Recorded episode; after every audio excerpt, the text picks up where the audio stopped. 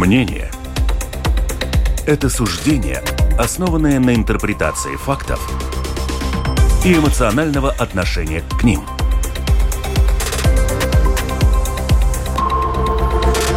Открытый разговор с Ольгой Князевой на Латвийском радио 4.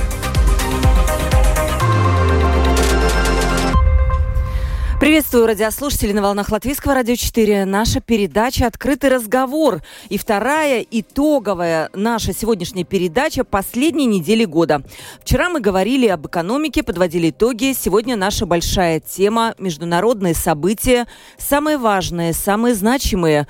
Те, которые будут оказывать влияние и на год будущий. Сегодня в нашей студии в гостях в качестве экспертов Александра Полкова, исследователь Латвийского института международных отношений. Александра, добрый день. Здравствуйте. И Карлис Даукс, политолог. Здравствуйте. Добрый день. У микрофона Ольга Князева, продюсер выпуска Валентина Артеменко, оператор прямого эфира Регина Безаня. Дорогие радиослушатели, Тема интересная, важная, поэтому ждем ваших вопросов по WhatsApp 28040424. Пожалуйста, туда можно писать 28040424. Также можно написать в студию Латвийского радио 4. Открывайте сайт lr4.lv, находите кнопочку сверху «Написать в студию» и пишите вопросы нашим гостям. Ну что, мы начнем. 24 февраля 2022 года эта дата изменила жизнь не только э, одной страны, но и, в общем-то, всей Европы и даже мира.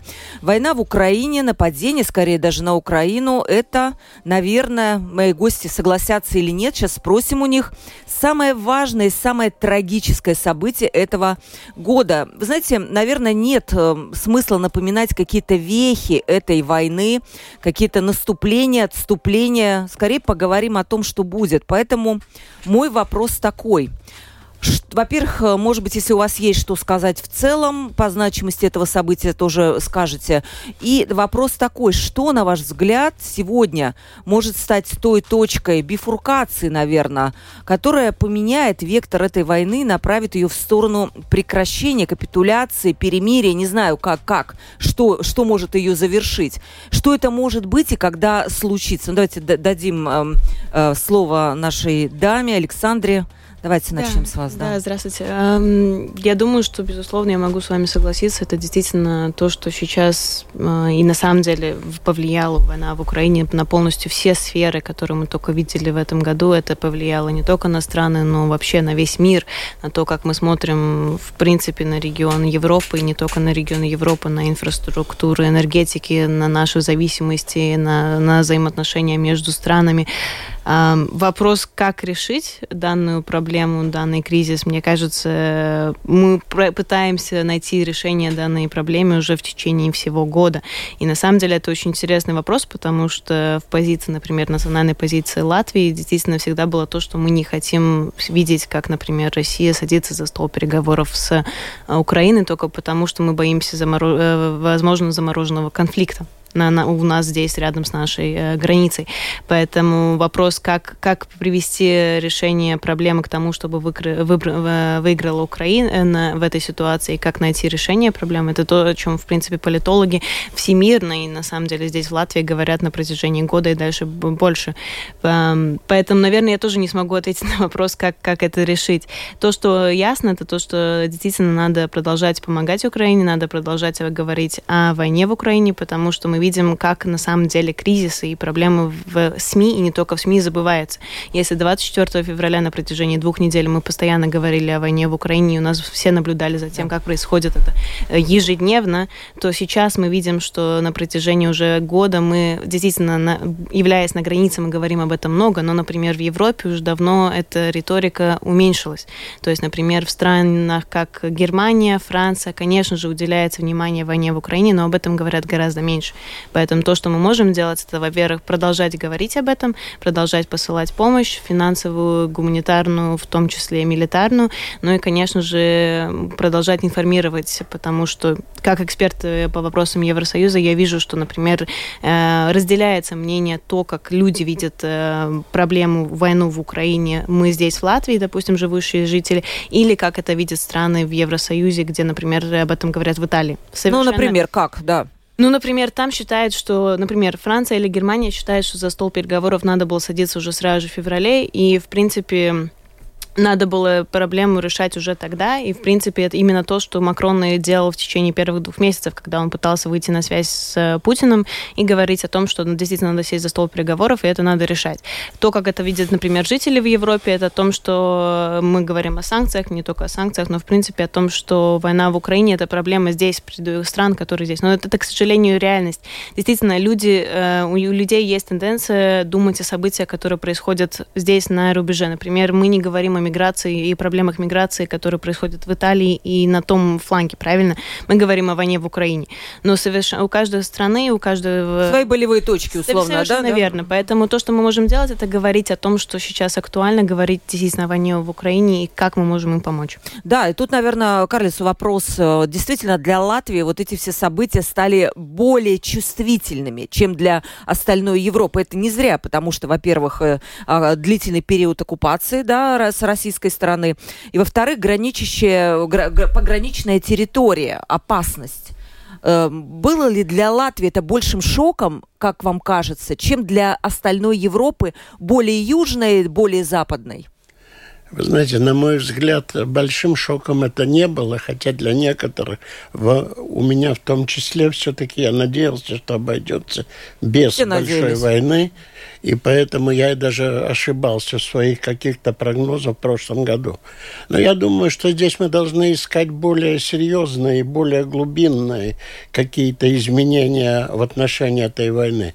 Во-первых, вы знаете, нужно искать все-таки в самой философском под, подоплеке в России это. Во-первых, Россия стала токсичным государством. Это первое. Сами русские, как ни странно, ну не русские, я не хочу здесь этническую сторону, а россияне все-таки, они стали немцами 21 века так как в 20 веке и в Европе, и все-таки немец это был ругательное почти слово в связи с э, гитлеровскими всякими, то сравнение сегодня, что Россия становится токсичным государством, с которым очень опасно существовать рядом. И это меняет вообще весь подход.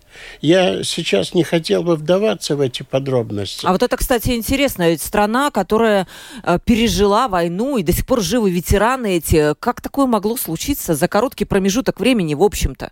Вы, э, да, к сожалению, это ошибка и Европы, и вообще мировой цивилизации, в принципе, потому что думали, что э, Россия входит в состав ну, нормальности какой-то после 90-го года, после и фактически поражения, скажем, распад Советского Союза, что Россия, как отдельное государство, как населяющее э, многими э, народами, она станет на путь демократии и демократического развития. Но этого не произошло. Я на собственном опыте убеждаюсь, что имперский ген сидит очень глубоко.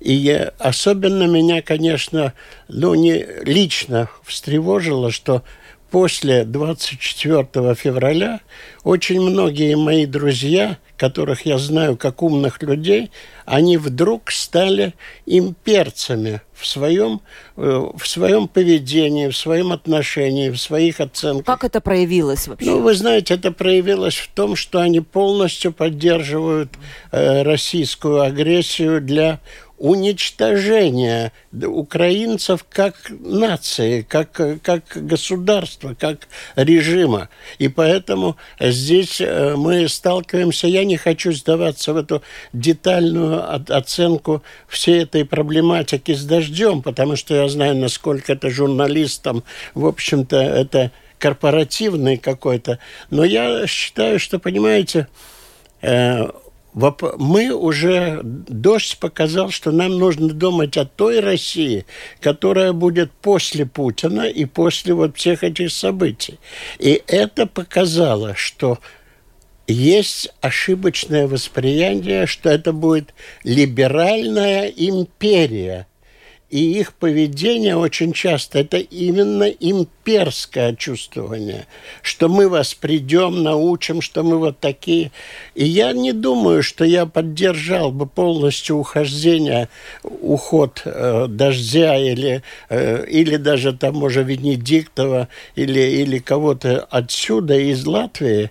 Я вспоминаю все-таки э, Вторую мировую войну – и тогда и Черчилль, и Рузвельт, они прекрасно понимали, что надо использовать э, тоталитарную диктатуру Сталина в своих интересах. И поэтому вот то, что э, и эти либеральные так называемые масс-медиа себя как, как э, репрезентируют как таких э, э борцов с режимом Путина – надо было использовать. Ну, правда, держа в каких-то каких рамках, которые э, не давали бы вот этому развиваться имперскому гену, либеральный, так называемый, что является нонсенсом фактически, либеральной какой-то империи. Но ну, это, это все, это общие замечания, которые относятся к этой всей структуре и системе э, отношений. Россия не прошла, к сожалению, и это было для мира фантастическим э, разочарованием. В 24 февраля Россия потеряла и свое право оглядываться на эту русскую культуру. Она как бы русская культура вдруг она начала снижать свое потенци свой потенциал и свою значимость на мировой площадке. Это создало такой, знаете, вакуум в отношении мышления и восприятия этой огромной страны, и э, у которой единственная мысль, которая есть, мы великие потому, что у нас 17 миллионов квадратных километров территории, мы большие, и именно поэтому нас надо уважать и все прочее. Но здесь я не хотел бы дальше вдаваться в эти подробности. Я думаю, что касается вот именно то, что вы сказали, да, в отношении, э, коллега, э, в отношении европейских э, поту, ну, желаний или как-то там, может быть, изменилась какая-то ситуация. Я думаю, вы знаете, да, действительно, я с вами соглашусь, но до визита Зеленского Мос, э, Вашингтон, э, в, в Нью-Йорк и в Вашингтон. Вашингтон. В Вашингтоне Зеленский вдруг показал, что его договоренности с Байденом они дают сигнал на те поставки, что нужно поставлять, что Америка, как ведущая держава западного мира, она как бы дает сигнал, что ребята не останавливайтесь своей помощи Украине. Давайте все, все оружие, потому что которое только возможно. Конечно, в масс-медиа России смешно там поставка одного комплекса, который, правда, стоит 1 миллиард Патриот. Э, конечно, это не, э, не закрывает всех проблем, но это и не, и не важно. Важно то, что это сигнал другим странам, поставляйте все возможное оружие для победы Украины. В то же самое время я скажу, что все те, которые, знаете, программы, процессы, разговоры, наши политологические, как говорится, анализ или часто бредни, я их к себе это отношу, но, знаете, они все-таки будут решаться героическим сражением украинского народа на поле боя. И все наши прогнозы, они фактически зависят сегодня не от наших теоретических каких-то предположений, а именно от того, как как сопротивляются и как они держатся украинцы, что вызвало фантастическое уважение э, к украинцам. И еще одно последнее замечание. Я думаю, что впереди нас ждет все-таки э, разрыв, ну, такого э, анали в аналитическом, в научном плане. Украина становится де-факто страной НАТО. Никаких больше фактически де-факто, ну, юридически де-юра не признается. Конечно, не так быстро будет признано, но фактически Украина выполняет все те задачи, для которых в 1949 году был создан НАТО. И поэтому э, мы рано или поздно столкнемся с ситуацией, когда Украина станет диктовать в значительной мере своими, своей мощью, своей мощной армией. Она сегодня самая мощная армия НАТО – и самая умелая армия НАТО – это военный потенциал, который очень силен. Да, я понимаю, у вас будет, наверное, у моей коллеги сразу будет возражение, что здесь нужно еще много, э, чтобы войти в Европейский Союз, в структуры Европейского Союза. Там есть очень огромное количество различных условий. Там. Но эти условия, к сожалению, они не связаны с жизнью. Украинцы вот, платят кровью. Да, Все. вот я, вот знаете, первое, что я хотела бы абсолютно вас поддержать, что мне кажется вообще, что мир даже не подозревал, какой моральный дух и боевой дух имеют украинцы а, от военных вообще до простых людей. И именно вот это вот, э, например, меня не, не заставляет подвергать сомнению будущее существование Украины. И все все-таки, вот уточняя, потом уже спросим действительно о, о том, насколько будет легко входить э, Украине в Евросоюз, да, насколько это вообще в какой-то перспективе возможно. Но все-таки у вас я хотела бы еще уточнить. Вы сказали про оружие.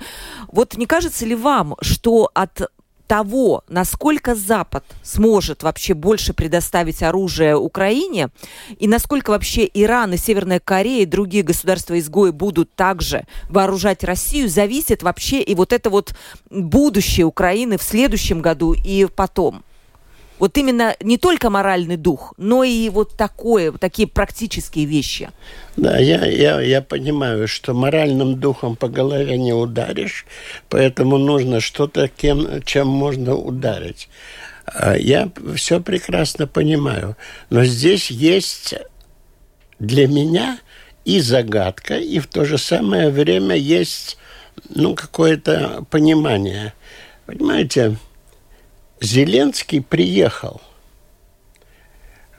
в Вашингтон к Байдену с одним желанием, тем, с которым приехал когда-то Черчилль в сороковом году 26 декабря, с одним желанием. Он же фактически ничего не сказал.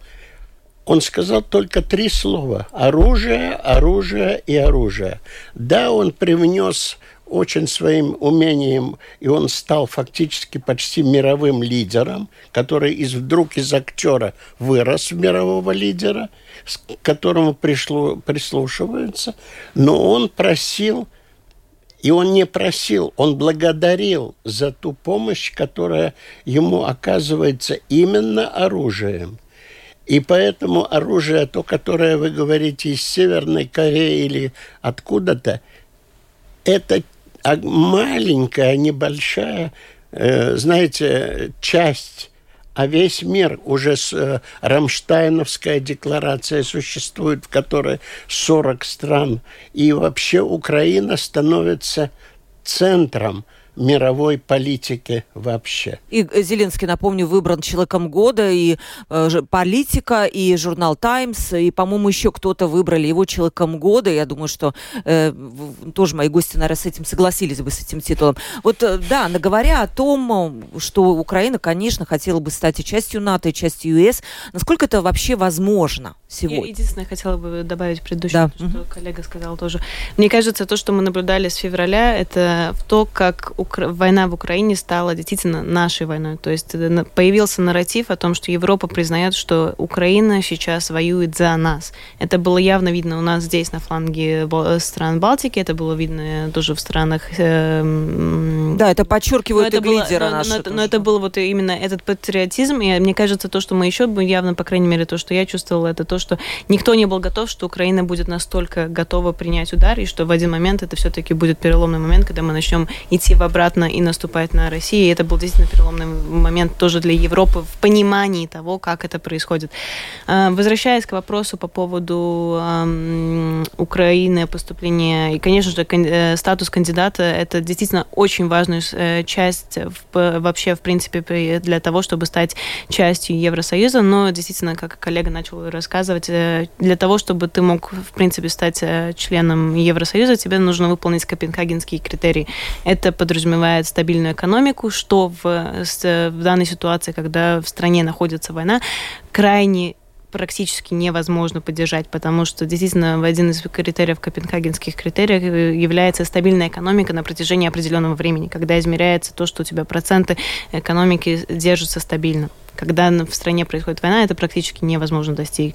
Конечно же, есть уже определенные критерии, которые Украина выполняет. Например, это касается демократичности, это касается норм, это касается в том числе а, юри, э, тесибзинатной, то есть это юри, юри, юриспруди, юрис, эм, часть, не могу найти слово, в любом случае, э, продолжая таким образом, э, если мы оцениваем, в принципе, э, на прогресс, который сейчас Украина достигла, он большой. И самая большая точка в этом прогрессе – это как раз кандидат статус, потому что как только достигается и, в принципе, кандидат статус, это означает, что сейчас ей надо выполнить оставшиеся критерии, заключить, э, в принципе, так называемые книги, и мы, в принципе, увидим Украину в Евросоюзе.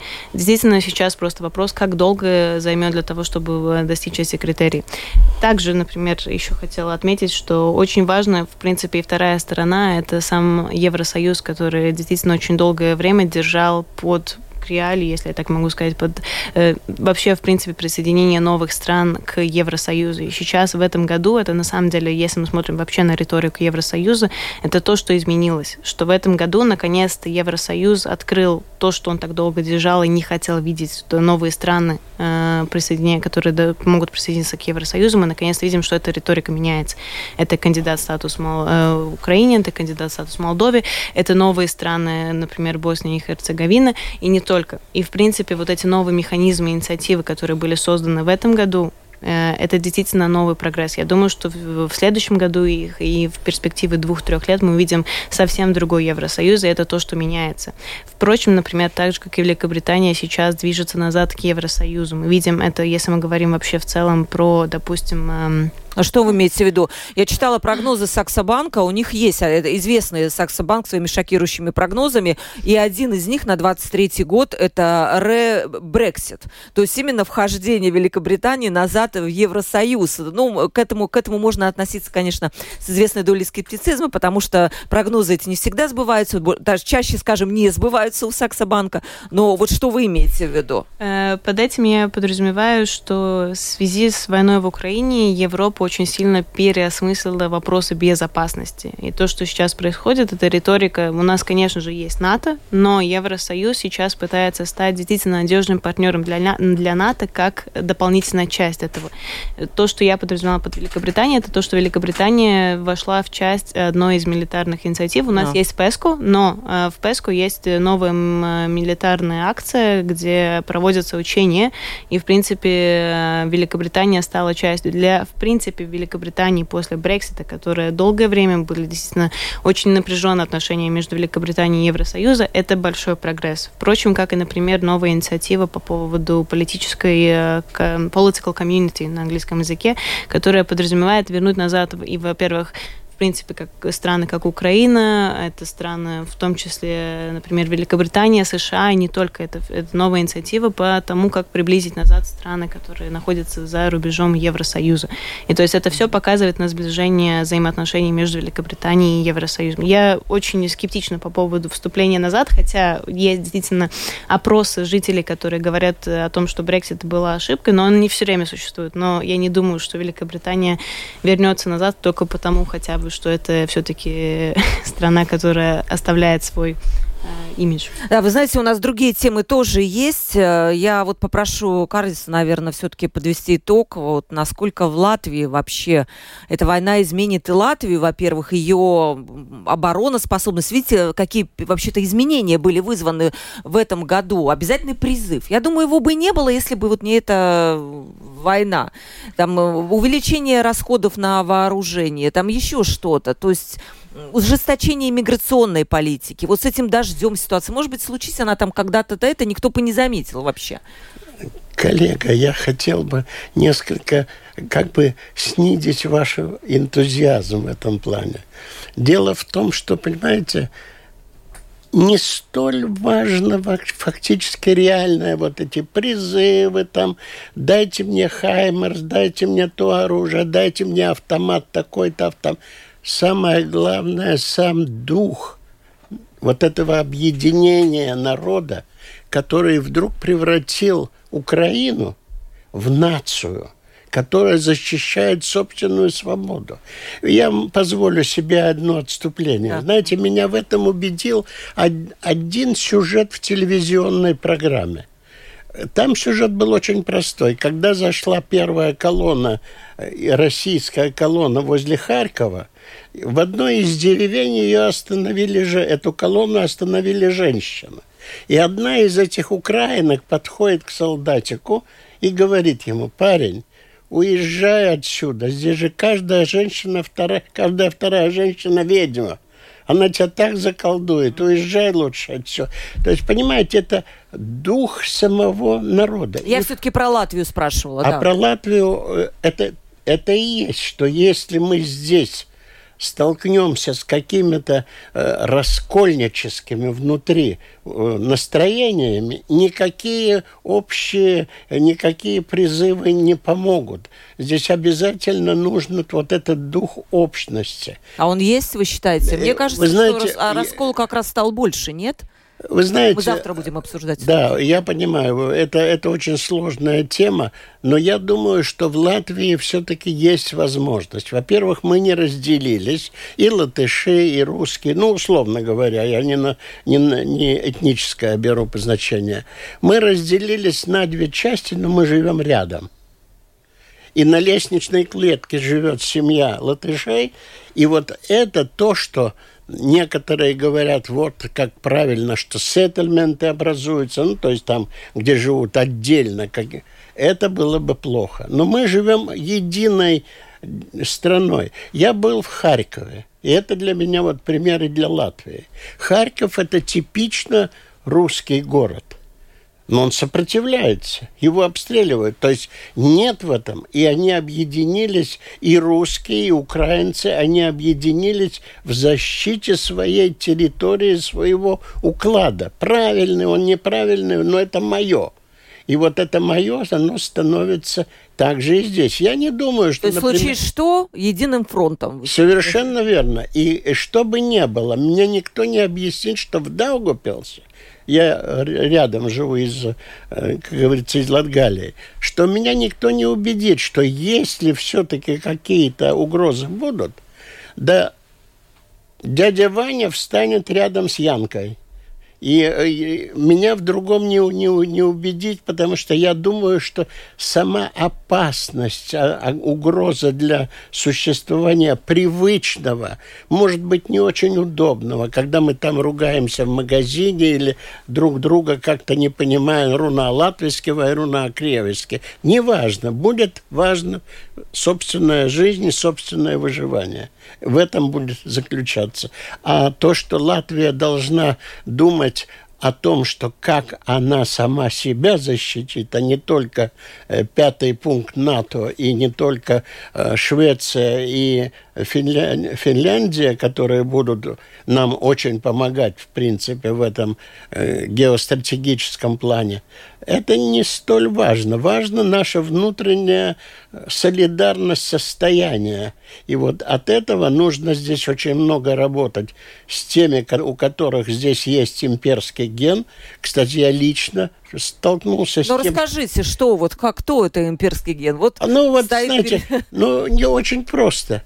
Э, умные мои друзья которые мне казались очень умными и все прочее, после 24 э, февраля, так как я поддерживаю Украину, а они говорят, нет, украинцев надо убивать. Ну вот как? Я не знаю, как. Э, ну, я, вот я, я, не могу. Я не могу. И разорвалось, разорвались отношения. Это мое личное. И у моей жены разорвались отношения родственные. Многих, почти, да. И у многих так. Ну вот это-то и есть вот этот имперский ген. Мы здесь вами будем управлять. Неважно какие. Да, Путин плохой, но мы стадим, создадим либеральную какую-то империю, которая все равно вас будем учить жить. Вы не такие демократы, вы даже плохо относитесь к нам, которые так страдают в Москве. Ну, там...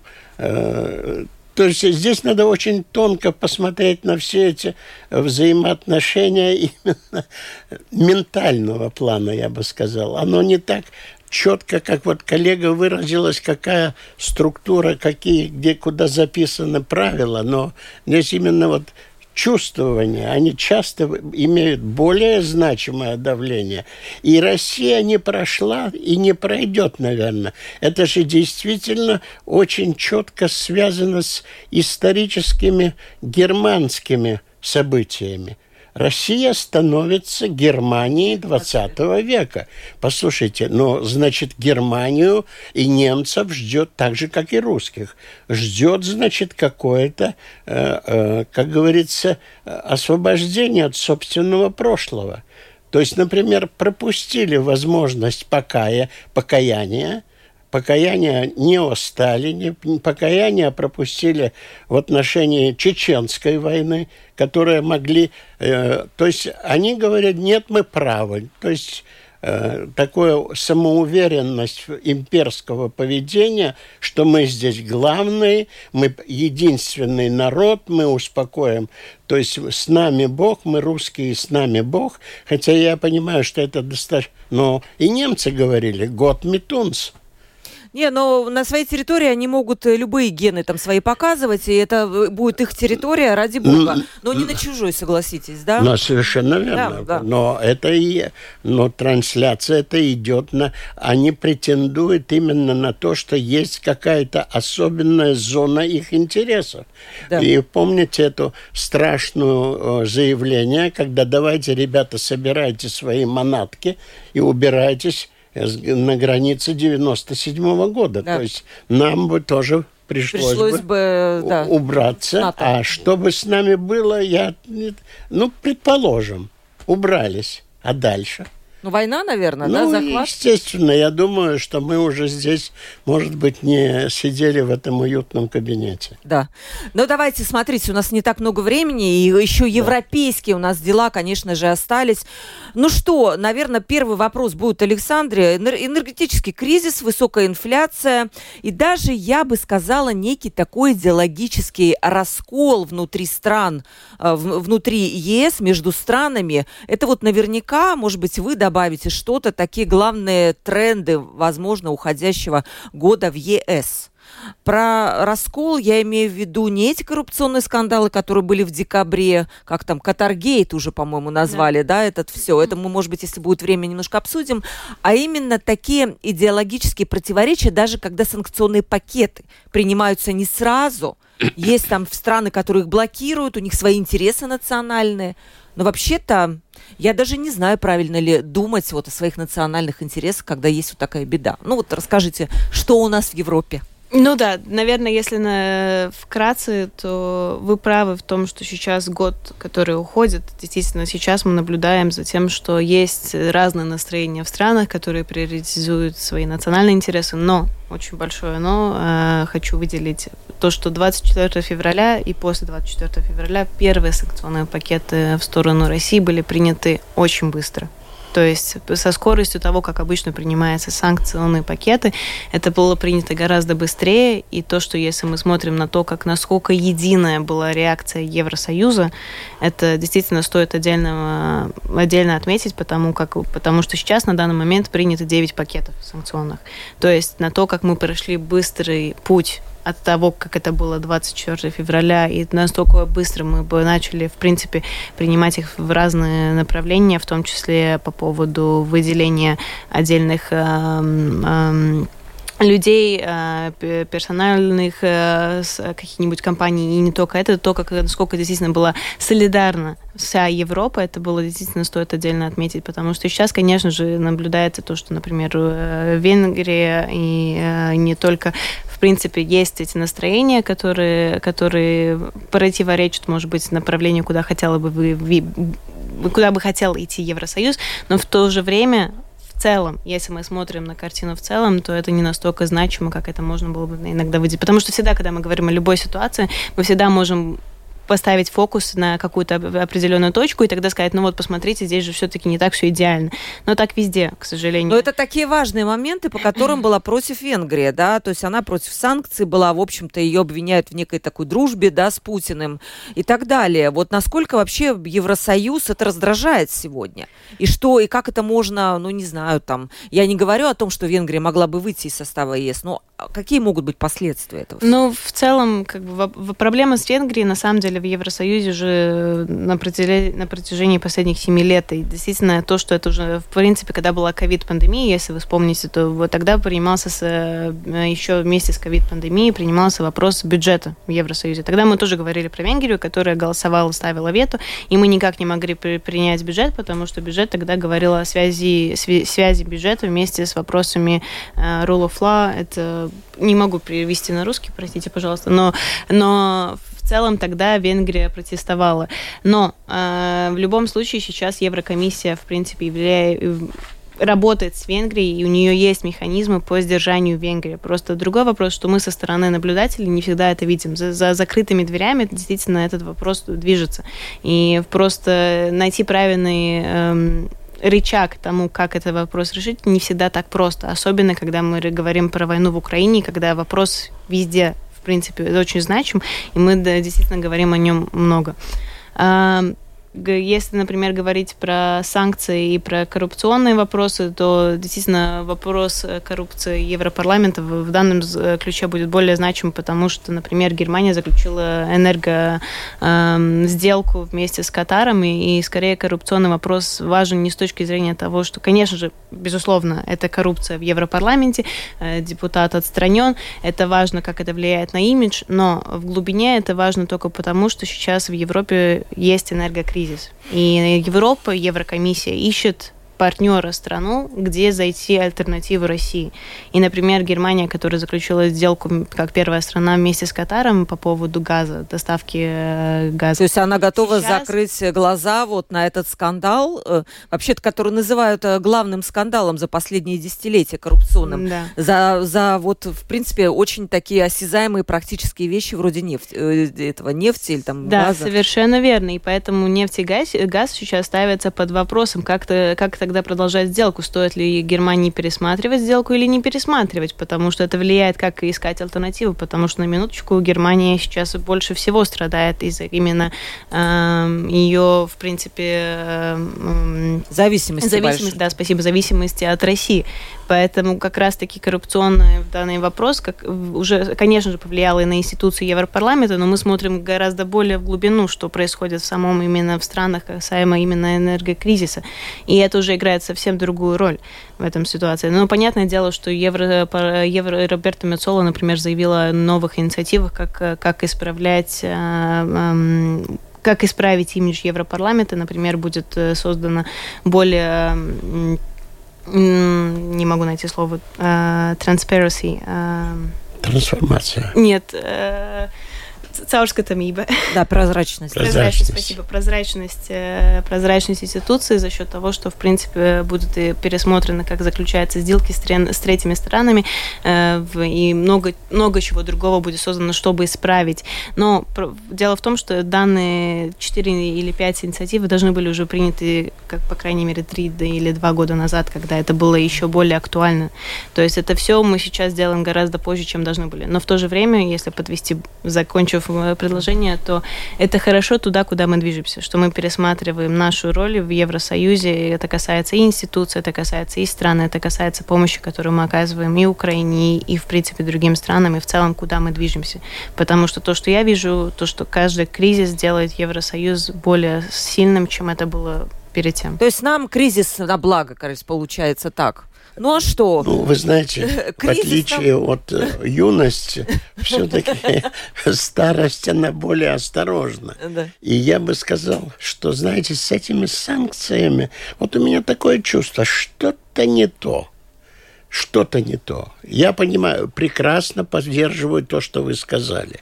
Это очень важный элемент, что да, санкции, санкции, санкции.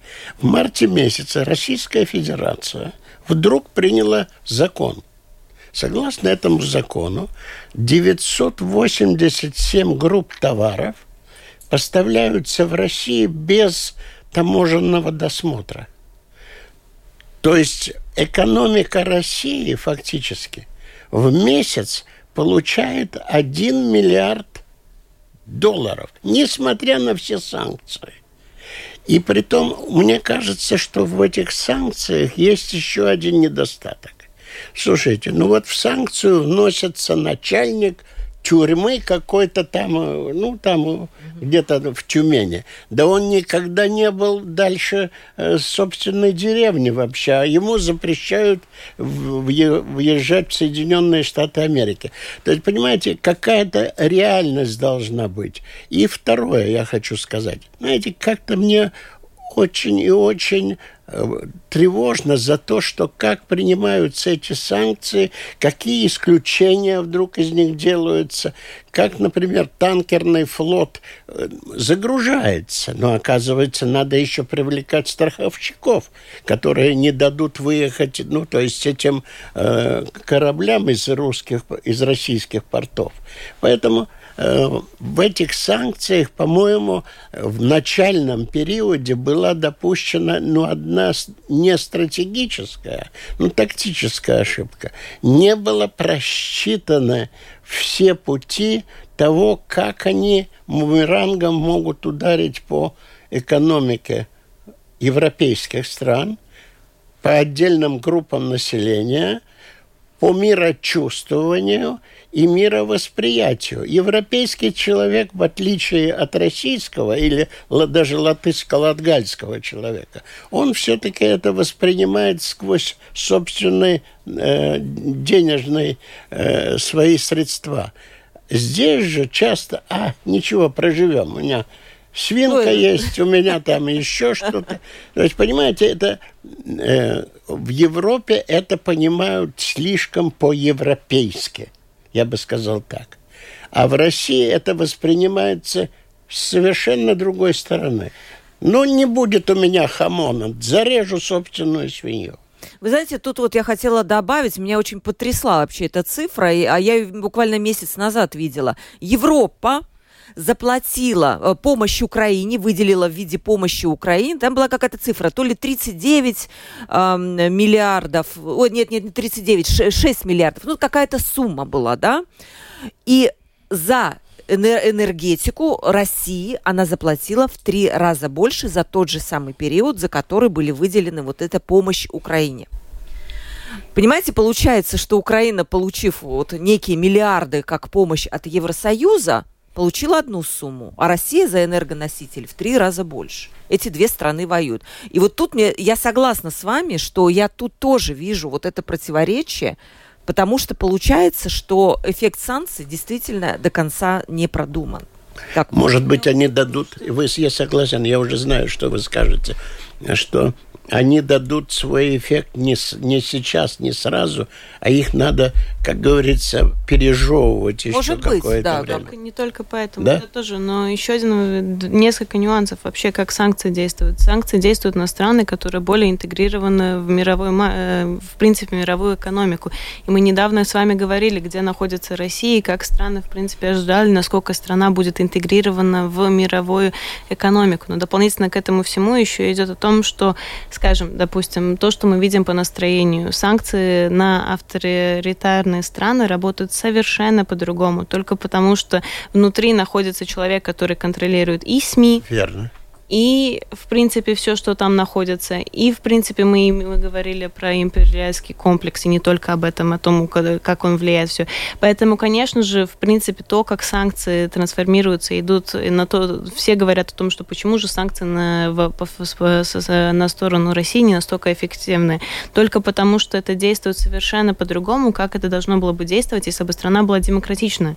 Если бы страна была с демократией, это бы имело совершенно другое. Но мы же говорим совершенно... о том, что имеем. Подождите, Александра, если бы страна была демократичная, она была бы вот так вот так. Но мы имеем то, что имеем сейчас. Страна не демократичная. Более того, я напомню нашим радиослушателям, она признана страной э, террористом, да, в этом году было.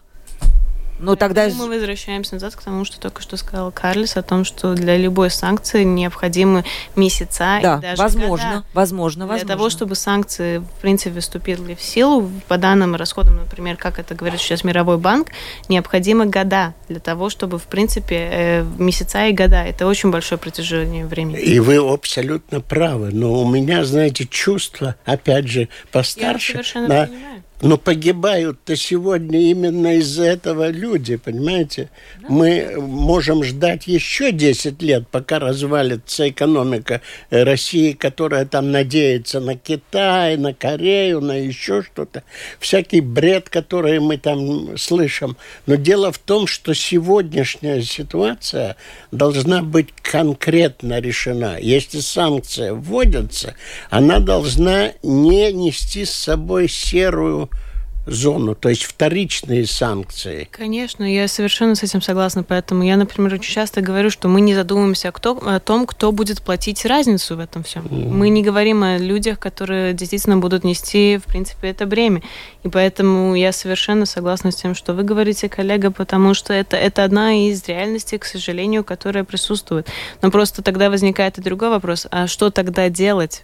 Потом не делать ничего, или как достигнуть для того, э, тот эффект, о котором, о котором мы с вами говорим, как достигнуть, чтобы санкции принимались правильным путем.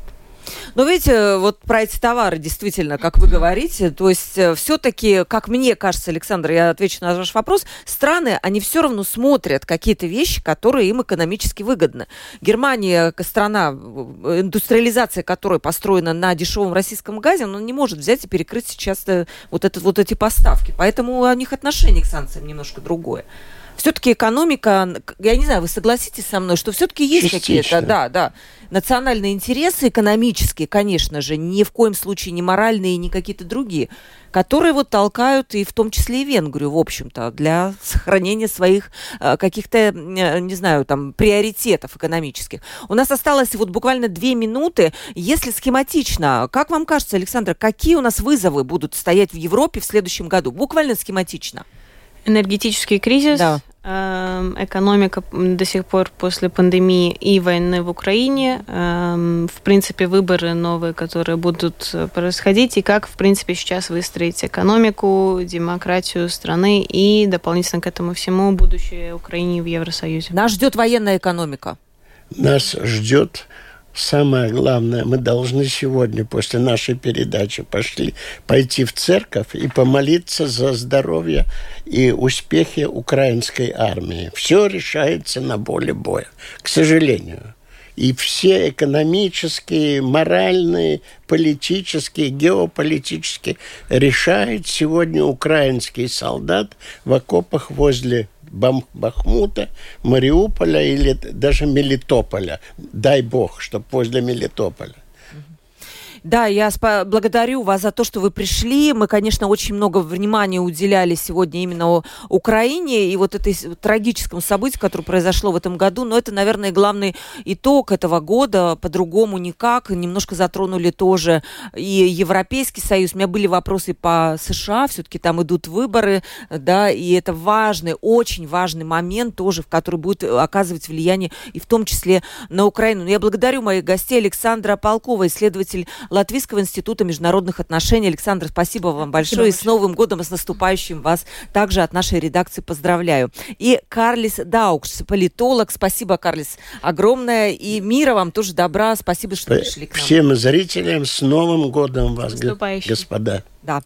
И э, напомню только, что провела передачу Ольга Князева, продюсер выпуска Валентина Артеменко, оператор прямого эфира Регина Обезня. Завтра встретимся, и завтра у нас очень сложная тема, это сплоченность общества. То, о чем мы уже немножко поговорили, Карлис вот затронул эту тему. Завтра будем говорить подробнее. Всем пока. До Успехов.